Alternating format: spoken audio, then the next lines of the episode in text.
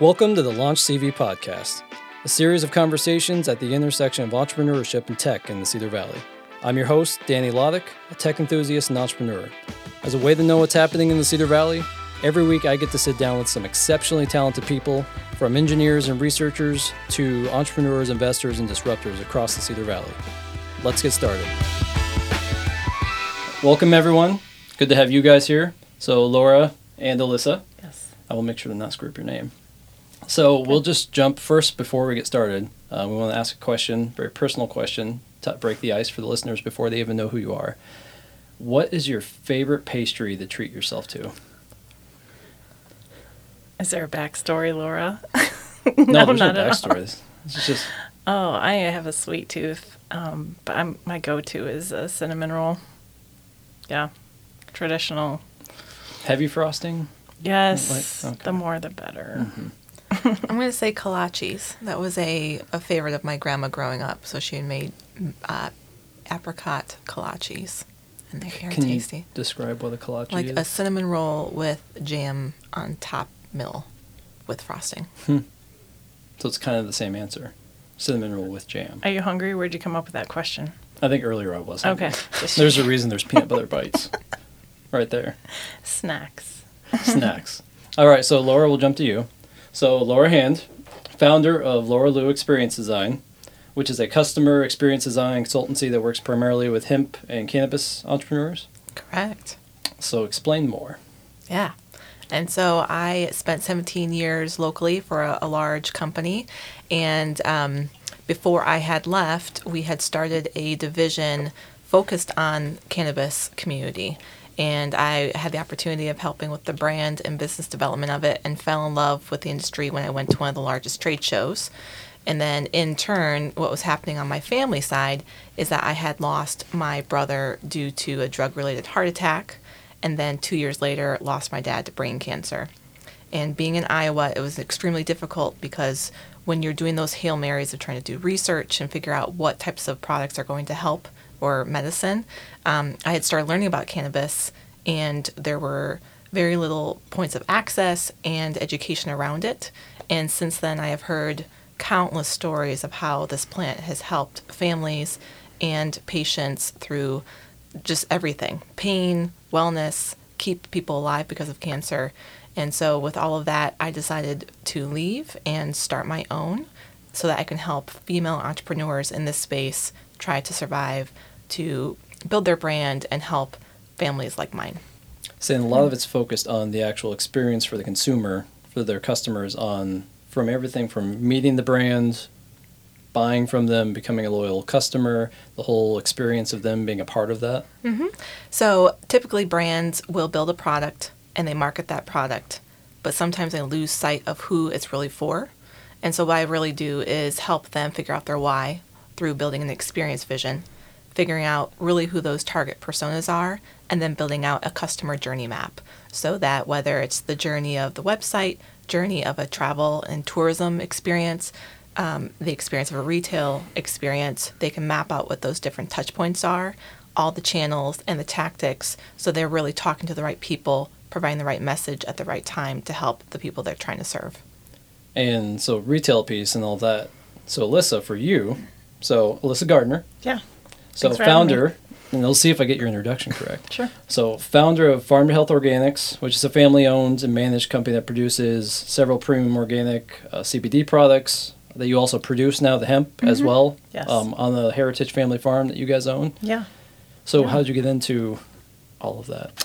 Um, I had a 15 year career in real estate. Um, at the height of my career, was a corridor business journal, 40 under 40. Um, had a Better Homes and Gardens real estate franchise, agents that worked for me, all the things, right? And um, just got burnt out and decided I didn't want to do that anymore. So at the end of 2018, I walked away from that industry and didn't have a plan B. So um, 2019 looked like watching my chickens and hanging out with my kids and taking naps on my trampoline and just kind of figuring out who I wanted to be when I grew up. And uh, I had written a blog post on LinkedIn called Rest Over Run Confessions of a Workaholic, and it really struck a nerve. And I started to get speaking engagements um, and keynote presentation um, opportunities on the topic of rest. Um, got to speak to um, some state conventions and um, things like that. and then on the heels of that um, was 2020. And so this conversation of rest is kind of just woven in what I do. Hemp um, fits in that very well because hemp is very calming to the central nervous system. And so it's an extension of this conversation of rest that I started in 2019. And so 2020 was the first year you guys with the family farm and everything kind of took off into everything Mm-hmm. you're doing now. Yep. So 2019, I started with the CBD line just because um, going from a high paced service industry of real estate and being on call all the time to sitting still, like I, I had a really, like a, a bout of depression and didn't know what to do with myself and couldn't sleep at night. and so I started taking some CBD products to help me finish a train of thought and rest. And, um, so we do live on a heritage farm. It's been in the family for 150 years, and um, just asked my husband if he minded if I grew some hemp and um, continued that tradition on our farm. So. And you guys are down in Rowley, Iowa? Mm-hmm. Yep, our farm is in Rowley. So we 2020 was the first year in Iowa that we could legally grow hemp, and so I applied for a license, which was interesting because um, March of 2020 was like the the beginning of COVID, like for real, and the uh, licensing and application process happened during that time, and so like uh, we had to get a FBI background check, and there was no place doing fingerprints at that time because everything was closed, and so um, it was interesting first year for sure. Yeah. And with you guys specifically, so well, first of all, I wanted to clarify for even though we're all Iowans and we all know where every single city in Iowa is, well, at least when we talk to each other. So Rowley is just south of Independence, Yes. Buchanan County area. Yes. Okay. Um, so your store, you have a retail store which is in Cedar Rapids. I'm in the um, CSPS building in the NewBo district, right across the street from the NewBo Market. Um, and then we wholesale at several locations at like um, yoga studios and chiropractor offices and boutiques and stuff like that. Yep. So both of you are in the cannabis industry. Mm-hmm. What have been some of the biggest? Because I feel like for a lot of people outside of the cannabis industry, especially in Midwest and Iowa, where it's not really been a conversational piece for a long time, I think a lot of people still wonder like, is legal? Is CBD legal? What are all the differences? What do you guys see as what is the cannabis industry? I think for a lot of us, it's just not something we have interacted with a lot to this point. Yeah, I guess to me, the cannabis industry it's it's a plant, it's a healing plant that that helps your mind, body, and soul. And so it really roots you to the earth and kind of reminds you of being natural and being present. And um, it's it has so many different opportunities. And so some of the the making of the plant, there are you know if you think about like the lavender plant, it has one terpene and kind of one use. So a lot of times it's a soothing effect.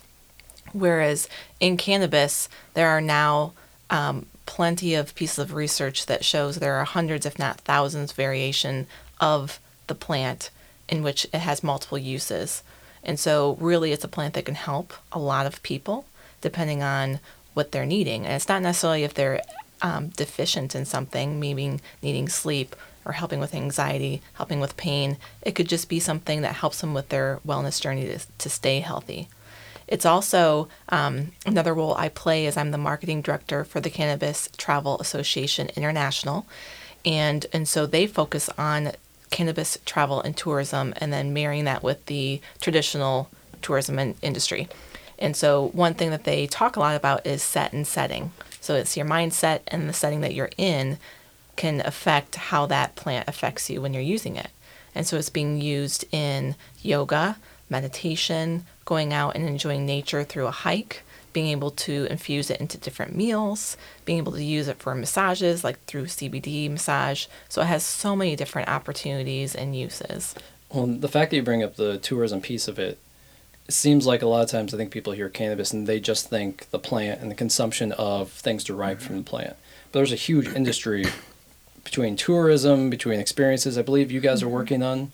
Yeah, we do some canna tourism and camping and experiences because we want to educate. And there's nothing better than, you know, pulling in your RV or setting up a tent and actually seeing a hemp field, talking to a hemp farmer, and getting your education right from the source. So, but in addition to even consumption, there's, you know, anything made out of plastic can be made out of hemp, and same same with wood. You know, and so there's different industries that are.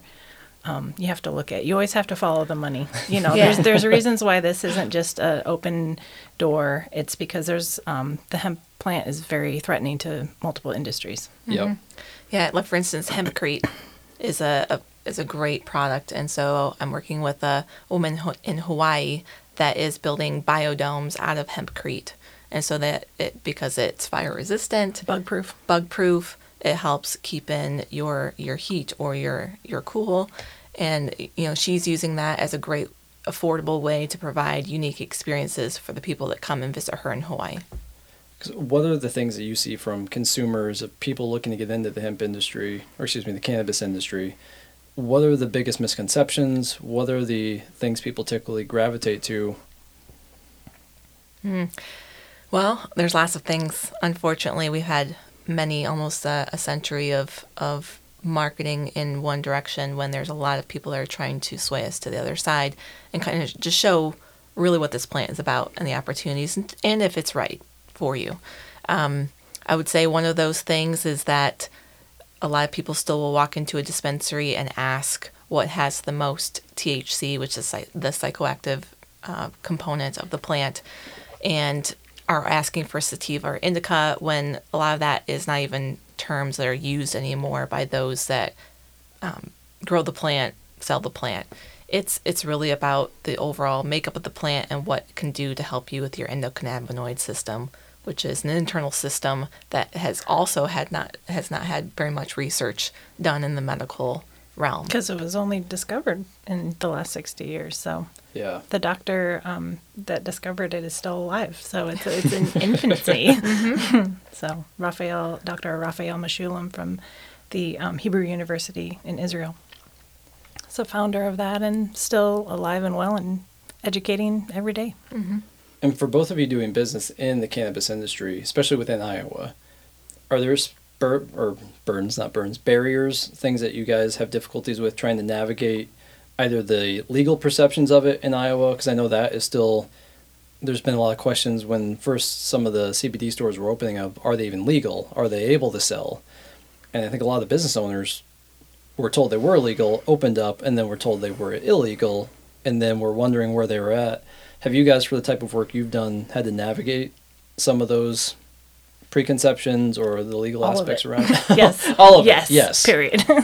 um, on the farming side of things, there still isn't um, extraction and production in Iowa, and so Iowa's now issued licenses so that you can grow, but they want it out of Iowa as soon as possible. They want you to extract in any other state, and they want you to um, produce your products in any other state. And so um, we're not supporting our Iowa farmers in this industry, which is indicative by the fact that there was 85 licensees in 2020 and only 30 of us came back for year two. so um, we're going the wrong direction. What were the biggest reasons a lot of them didn't come back?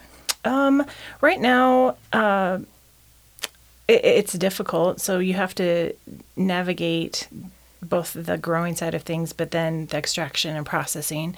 And so a lot of farmers, and I'm from a farm family too. Like we are also growing corn and soybeans and hay and um, oats and other commodities, but usually you can just get in a tractor and plant those things and combine those things. And once that's, you can put it in a semi and haul, you know, haul it down to Cargill and you have a contract on it. And those just aren't realities in the cannabis industry. And so um, nationwide, you just see farmers on um, biomass from previous years that don't have a place for it to go. So I'm um, my own buyer in essence and so that's why it works for me. I'm not sure the other 30 licensees that came back what their process is i can just speak to my own and why i came back. Are you guys able to use your own produced hemp, but you just can't? If i just can't anybody- extract it in iowa or uh, produce it. And and it's possible that so there wasn't any extractors or producers in Iowa, and I don't see extractors and producers r- running to Iowa to want to do business here when we're doing less licensees and growers. Like it doesn't make sense if it was booming and if we were doubling and tripling the number of growers every year, people would come here to open those type of businesses, but that's just not the case. Because what's the total size of the cannabis industry in terms of? I know it's a hard thing to put a dollar amount around. Because are you talking the tourism piece, production Right. piece? just on the CBD piece alone, by 2023, it'll be over 20 billion. So Is that U.S.? yeah, yep. So, and that's just one. So there's different compounds in the cannabis plant. Um, all they're called um, cannabinoids. CBD is just one of them. There's uh, over a hundred different I- identified cannabinoids.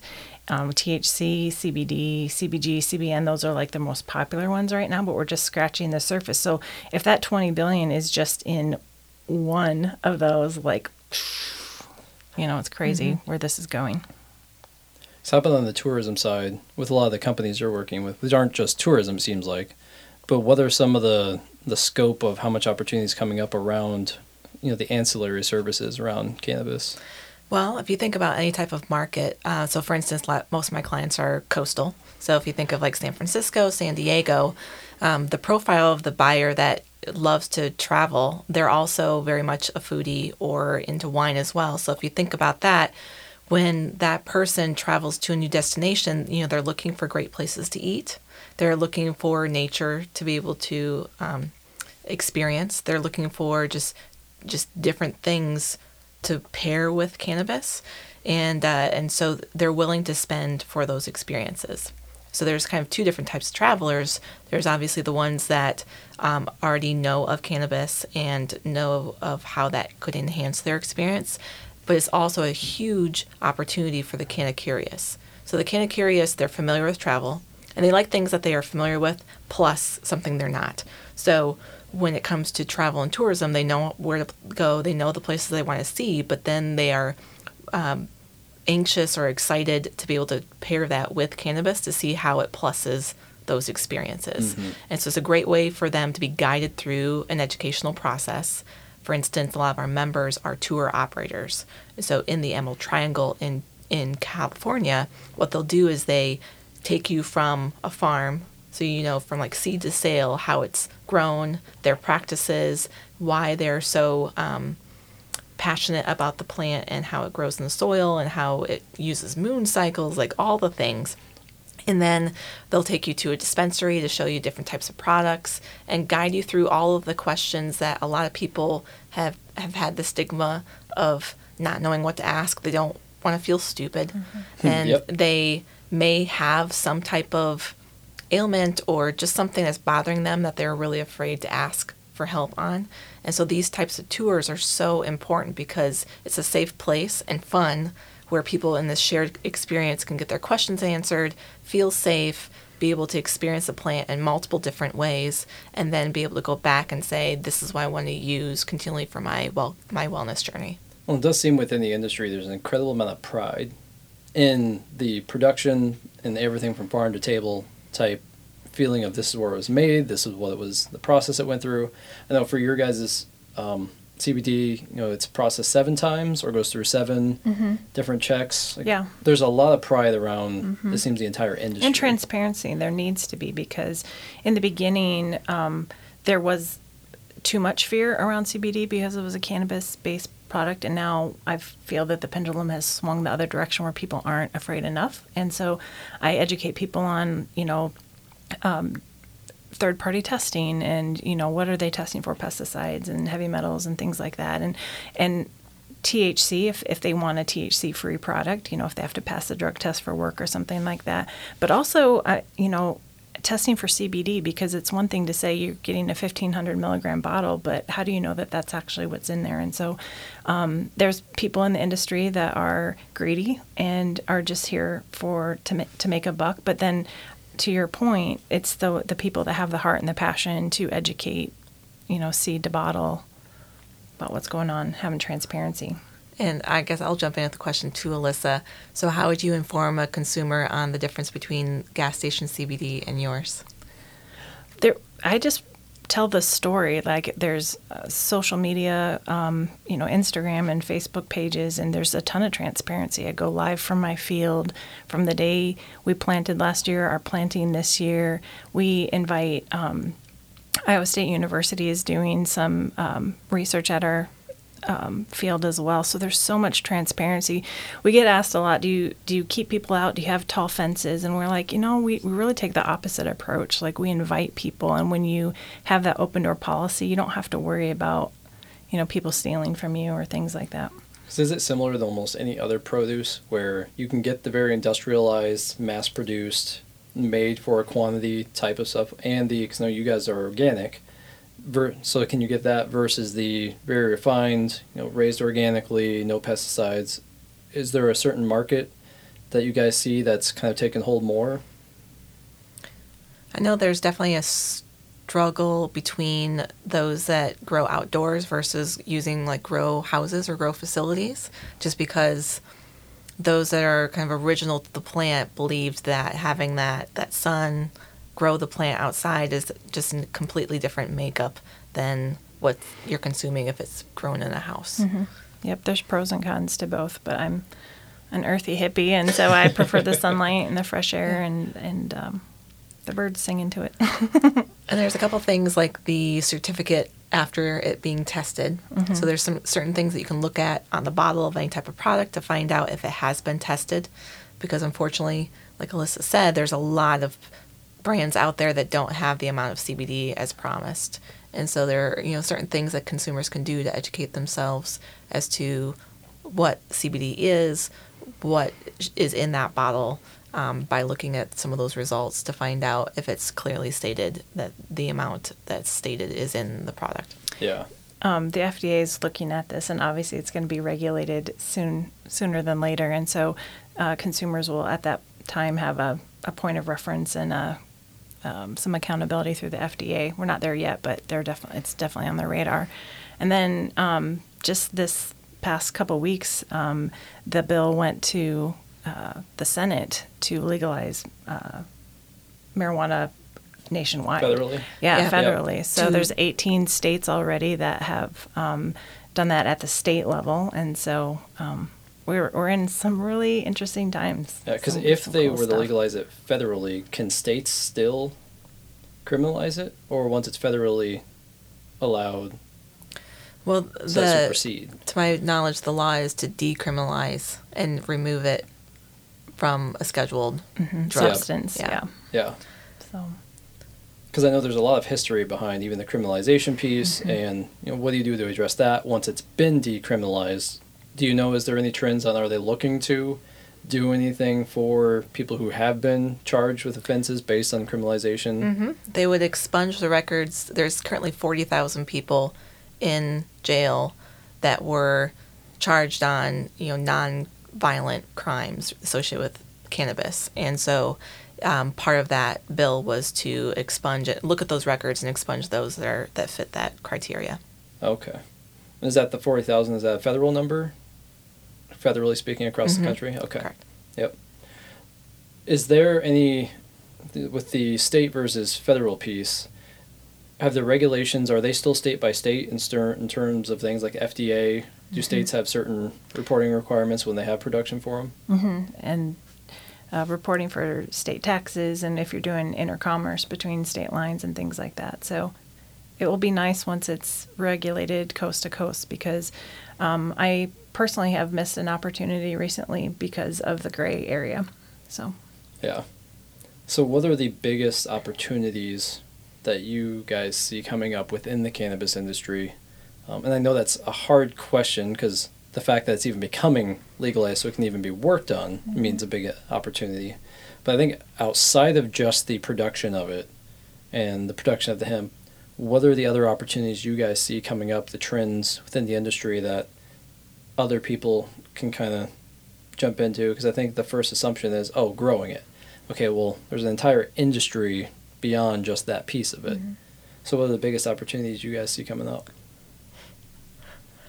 I'm going to continue doing some canna tourism once it's more um, just accepted. I, am dipping my toe in that right now with camping. Uh, our property is listed on um, three different travel websites Airbnb and HipCamp and um, Harvest Host. And um, just more um, education like that. Um, we're going to do a an event with Cedar Ridge Distillery this fall um, just doing some collaborations like that. I, I, can't speak to there's there's just so many different opportunities coming up. M- me personally, it looks like more tourism, more education, um, more talking about rest. And um, you would think with a pandemic that we just went through and everyone had to work from home that we should be well rested because we weren't you know commuting and driving. And and actually um, the the trend that we saw there is that um, employ employers um, medical expenses were actually going through the roof because their um, workforce was taking more insulin or more um,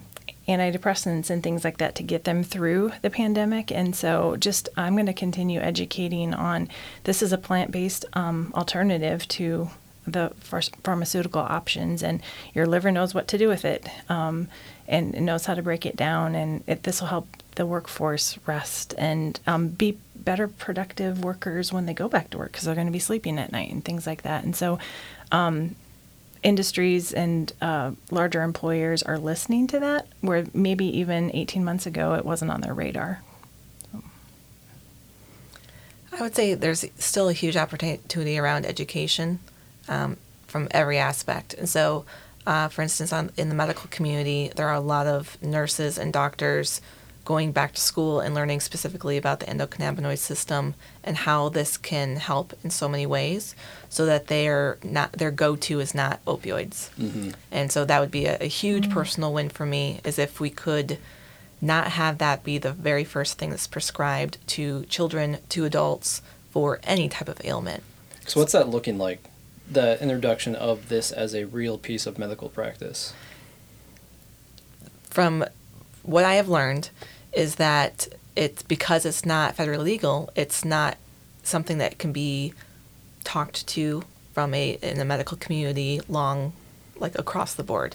So it's people taking it on their own, going to the side and trying to learn on their own, taking on additional insurance because of that um, the risk. Yep. And so it's very uh, solo right now. And so, um, for instance, like Clubhouse, an app, um, that's a shared community where all of these physicians and, and uh, nurses can get together and start talking about how they've been treating patients.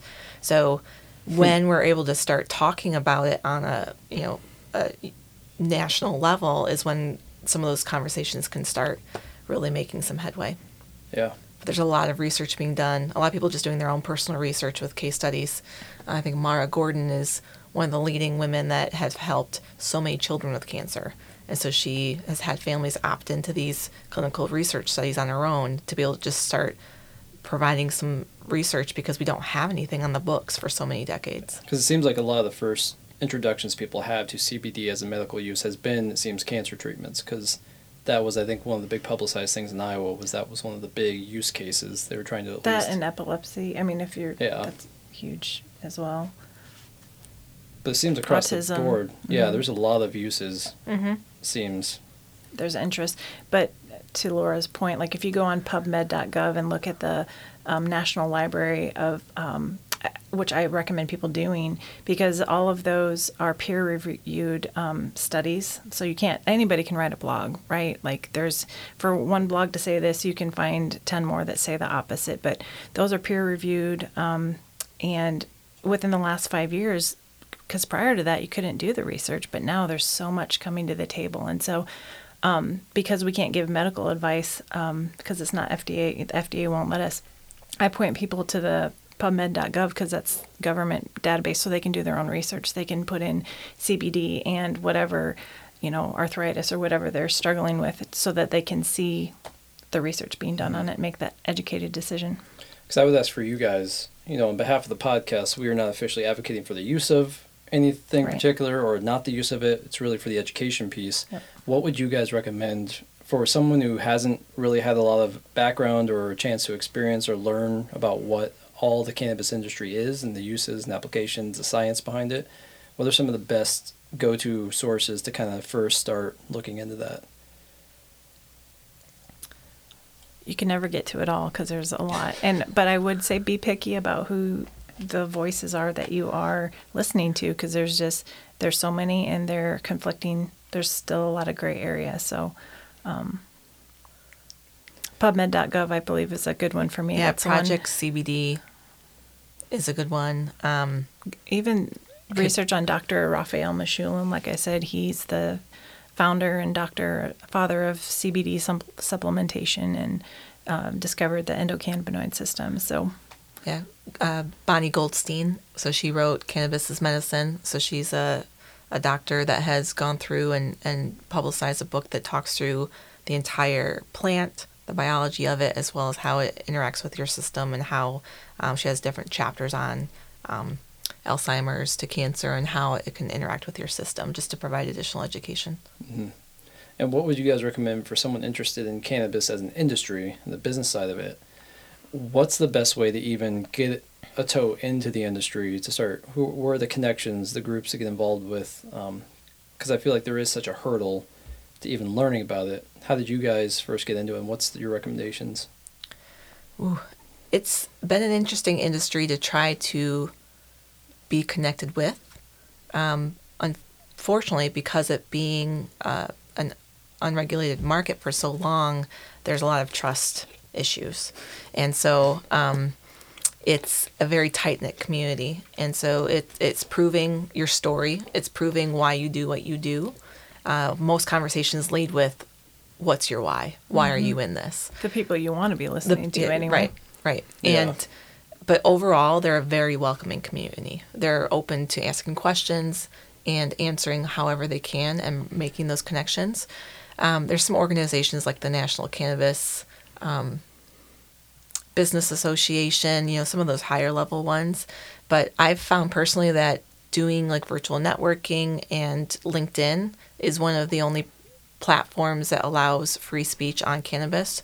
So for those in the business side, like it, there's just a plethora of people I've been able to connect with and learn from, and in turn be able to connect with and, and grow our partnerships together. Yep, I'm on um, the Midwest Hemp Council, so that was a good source for me, especially since in Iowa there was no mentors. Like there was nobody who did it before because Yeah. nobody did it before. Well, they did 100 years ago, but nobody now. And so um, Midwest Hemp Council is a good connection for like Indiana, Illinois, um, Ohio growers, um, Kentucky, things like that. So that was a good resource for me. and Clubhouse. I, I I've talked about the app quite a few times, but during you know the pandemic, that was an app that allowed all of these people to finally come together in one space and be able to talk. So I've made hundreds of connections through that, and and especially in the Midwest. So now I've come really really close with the hemp community in Minnesota. They have a really strong presence, and just learning from them. Um, same with Missouri since then connect with several folks that are building consumption lounges for patients and safe places for them to be, become educated and do activities like We need to grow here in Iowa because you've got two unicorns in this room right now. we're trying we've we've been scheming alissa and i have these plans So I thought about introducing you as trailblazers in the Iowa cannabis industry, which I know you you'd probably be humble enough to be like, no, no. But also, there's not a lot of people doing anything with it because of We were instant friends just because of the commonality and weirdness of it, but I do happen to like Laura now. So yeah. Mm-hmm. That helps. But at first, it was just like, you're a female in the cannabis industry? Like, that's so weird. and Let's you live 45 minutes away. So, Because did you guys meet through a networking event, a networking group? a mutual friend within- had suggested that we reach out to each other they're like, hey, I know somebody just as weird as you. You should know her. i believe it was just like that it was just like that. And then Anytime a friend reaches out and says, "I know someone weird that you should," you should meet." know. It's usually a good connection. yeah I mean, depending on the connotation when they say weird. Yeah. Yeah. we're just good It was under Mhm. the cannabis umbrella. So, Yeah. Yeah. Otherwise, like we have, um, and she probably does too. But I have a lot of people that reach out asking for guidance within Iowa. I've got this thing, or I've got depression, or I've, I've got I know a friend or my mother. A lot of it's for somebody else. yeah caregivers that are trying to think about their parents' wealth, uh, health, wellness, Yep. and they just say, "Where do I go? Can I get product in Iowa?" And it's it's very disheartening to say that we have limited options. Because it does still seem pretty few and far between. Foreign places where, especially like you guys, you can go that have science-backed research on the products that have all the the backing on you know it's been through seven different mm-hmm. stages of processing and um, so you mentioned linkedin being the only platform that you could really market through or reach out through. Is there still a lot of in terms of marketing regulation around some of the social mm-hmm. media channels and how if you have a mm-hmm. cannabis based business or industry how you even reach out to people? And that's why I do what I do because brand strategy in the traditional sense of marketing, there are so many avenues of channels and tactics. In cannabis, it's Not the case. it's zero. like it, you have to be very crafty, which I love. Creative constraints. I think that's where you get to really shine.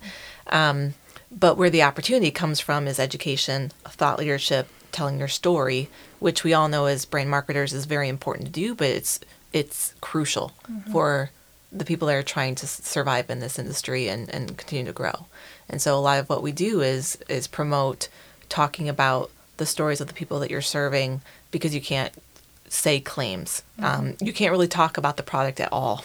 So it's this nebulous thing of like, here's something we have that may be good. Like, I have this bottle to sell you.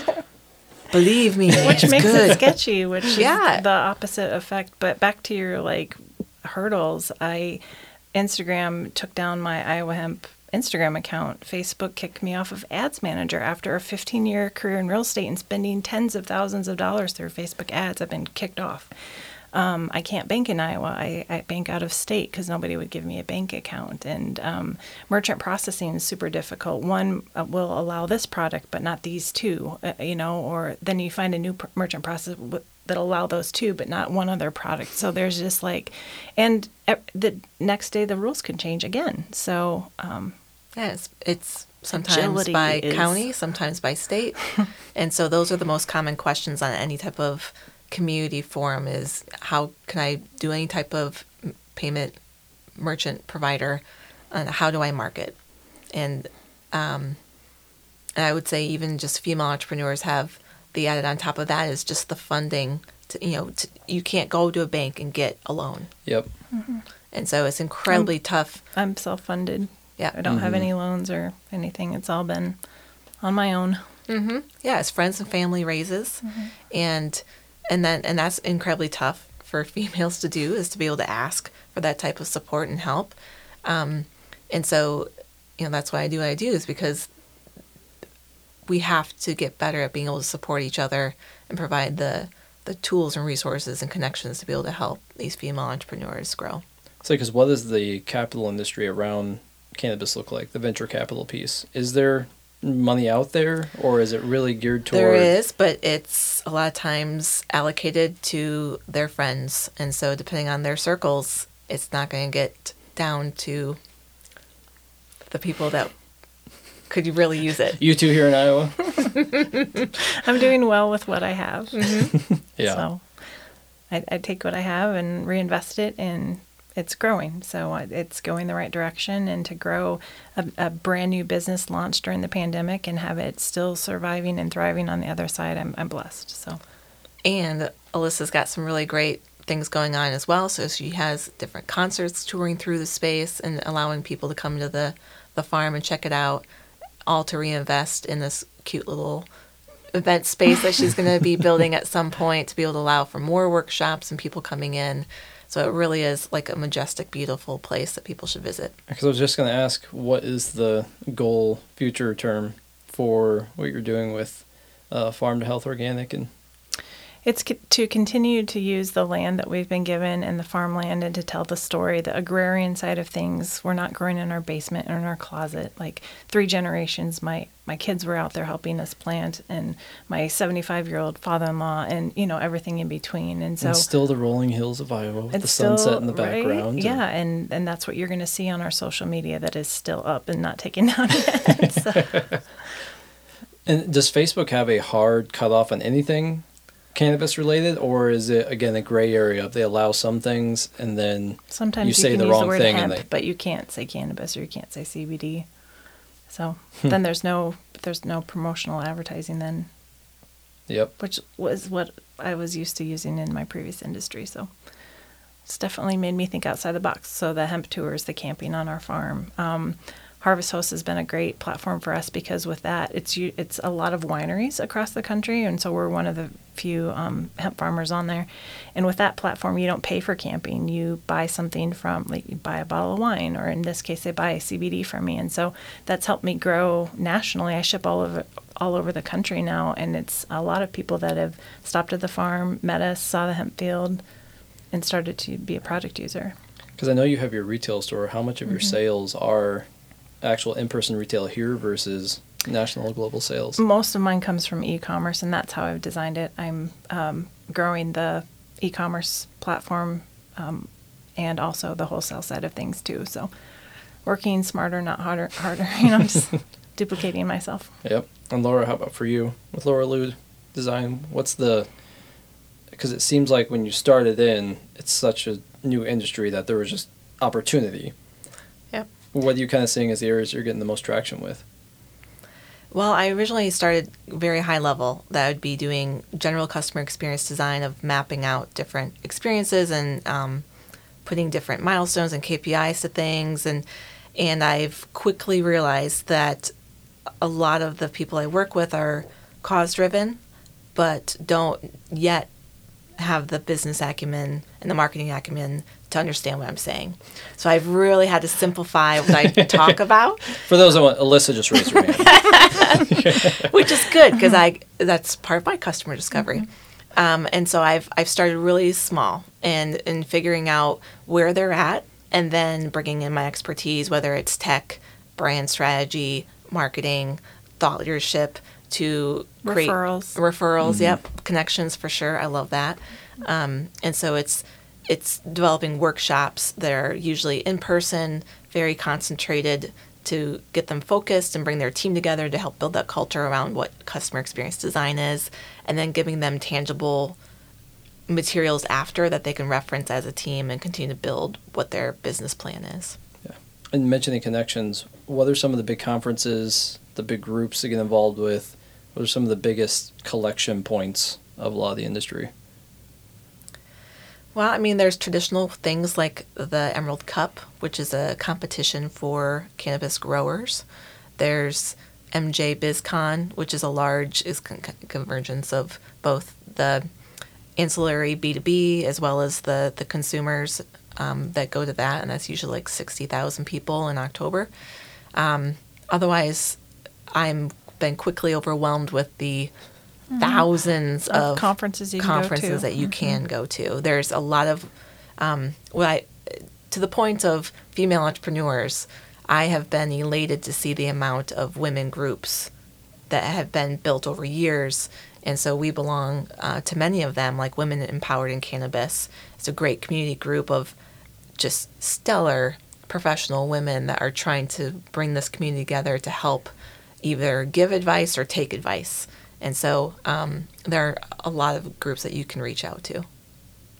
The Midwest Hemp Council is the one that I gravitated towards, and I, I delete a lot of those emails honestly that come in because it is overwhelming, and I want to be laser focused on who I listen to. So I'm really picky there. So Yeah. Um, I imagine there's a lot of voices out there's there. There's a lot of voices, and I hear from farmers too. Um, you know, these outside companies will come from Colorado or Florida or California, and like talk to these Iowa farmers, get them to come do a meeting or something, and get them to invest. And you know, I know a group of them that plowed under 34 acres of the 40 that they planted, and so it's just like they're overpromised and underdelivered, and um, yeah, so you really have to be careful who you're listening to.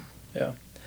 And on that note, quick, because I have a lot of farming in my family, um, my girlfriend's family, like all around. We're in Iowa. What would be your recommendations to farmers looking to get into um, the hemp production side? On what are the best practices? What things to avoid? How to kind of look into it safely? I would uh, consider a membership to the Midwest Hemp Council just because there's um, good connections and there's weekly uh, conversations that you can join. Um, in Iowa, there's only 30 of us that came back for year two. So, in my opinion, there's only 30 people that are qualified to even give advice on growing hemp in Iowa. And you're one of them. we'll send everyone your way. Sounds good. Yeah, there's a few farmers in Iowa. If you don't mind fielding all their calls. I'm happy to help. And it'd be great to get to a point that we can celebrate more around it. Like uh, Minnesota has a couple different hemp fests coming up, where it's just a celebration of the plant and bringing different ingredients and, and Mhm. uh, products together um, and uses. Um, you know, I, we have a long way to go, but that's all opportunity. A lot of opportunity. Okay. Well, thank you guys for coming. I have about 30 other things that I was thinking I could ask about, dive into, but I did realize I'll probably have to ask your advice on even when I post this podcast, since it's posted on Facebook. I might need your advice on how to post How it the without header, it. Just, what the header reads. yeah, what the header reads. So thank you guys for coming on. Um, are there any last? Usually, one of the last questions I ask is: Are there any convergences that you're seeing in the industry around tech, um, with cannabis, things that other people not in the industry might not really have a chance to see? Is there anything coming up within the industry that you guys think is a major opportunity, or things that you know maybe are ten years down the road, but that you're kind of seeing in the back of your head that could be something big? I guess I would give the words of wisdom of most people I talk to that are outside the industry think they have a software, a service that could be directly brought in and used for cannabis, and that's not always the case. It's very it's, it's crucial that they are learning about the community first, stepping in their shoes, talking to people, and then deciding if that product is right and tweaking it so that it is actually customized to this community because it is different. It has its nuances. Um, it's complex. It's super complex. And so for those that are just believing that they have something that can directly come in and solve all the problems, it just can't. And they a lot of times get very frustrated. And so you need to do the work of, of building your community, So frustrating. telling your story. But I've been overpromised and underdelivered so many times. On Had a lot tech-based of- products, or Um, most recently, yeah, Yeah. Uh, advertising company that didn't follow through, and also even just yesterday, I got a phone call from somebody trying to get me to grow not for oil but for fiber, and it was somebody putting together a database and had no contract. I'm like, you're completely wasting my time and other people's time. I'm like, call me when you have something, but so they were calling to ask you to produce for the fiber version of the plant's use but had no end to be able to I'm like, offer it as a supplier, but Yeah. having no customers yet. Mm-hmm. Okay. Yeah. don't, don't waste my time, you know. So Yeah. to to Laura's point, we the ones that are professional and in the industry and know what they're talking about will sniff that out in a second. So So have a friend who's a professional. get some advice. Yeah. Yeah, ask- Or sit in the background of clubhouse. Like just be Learn. a fly on the wall and educate yourself. And that that would be the same with any industry. You don't just barge into a room and pretend like you have a seat at the table. Yeah. And it's a it's a long term game, and and not even a game. It's just it's for those that are in it for the next couple of years to try to make money and get out. Again, there's a very large BS detector in this community, and so you can sniff them out pretty quickly and be like, "You're not in this for the right reasons. I'm not going to do business with you." Yeah. Hmm. All right. Thank you guys. Appreciate you coming on. Thanks, Danny. Thank you.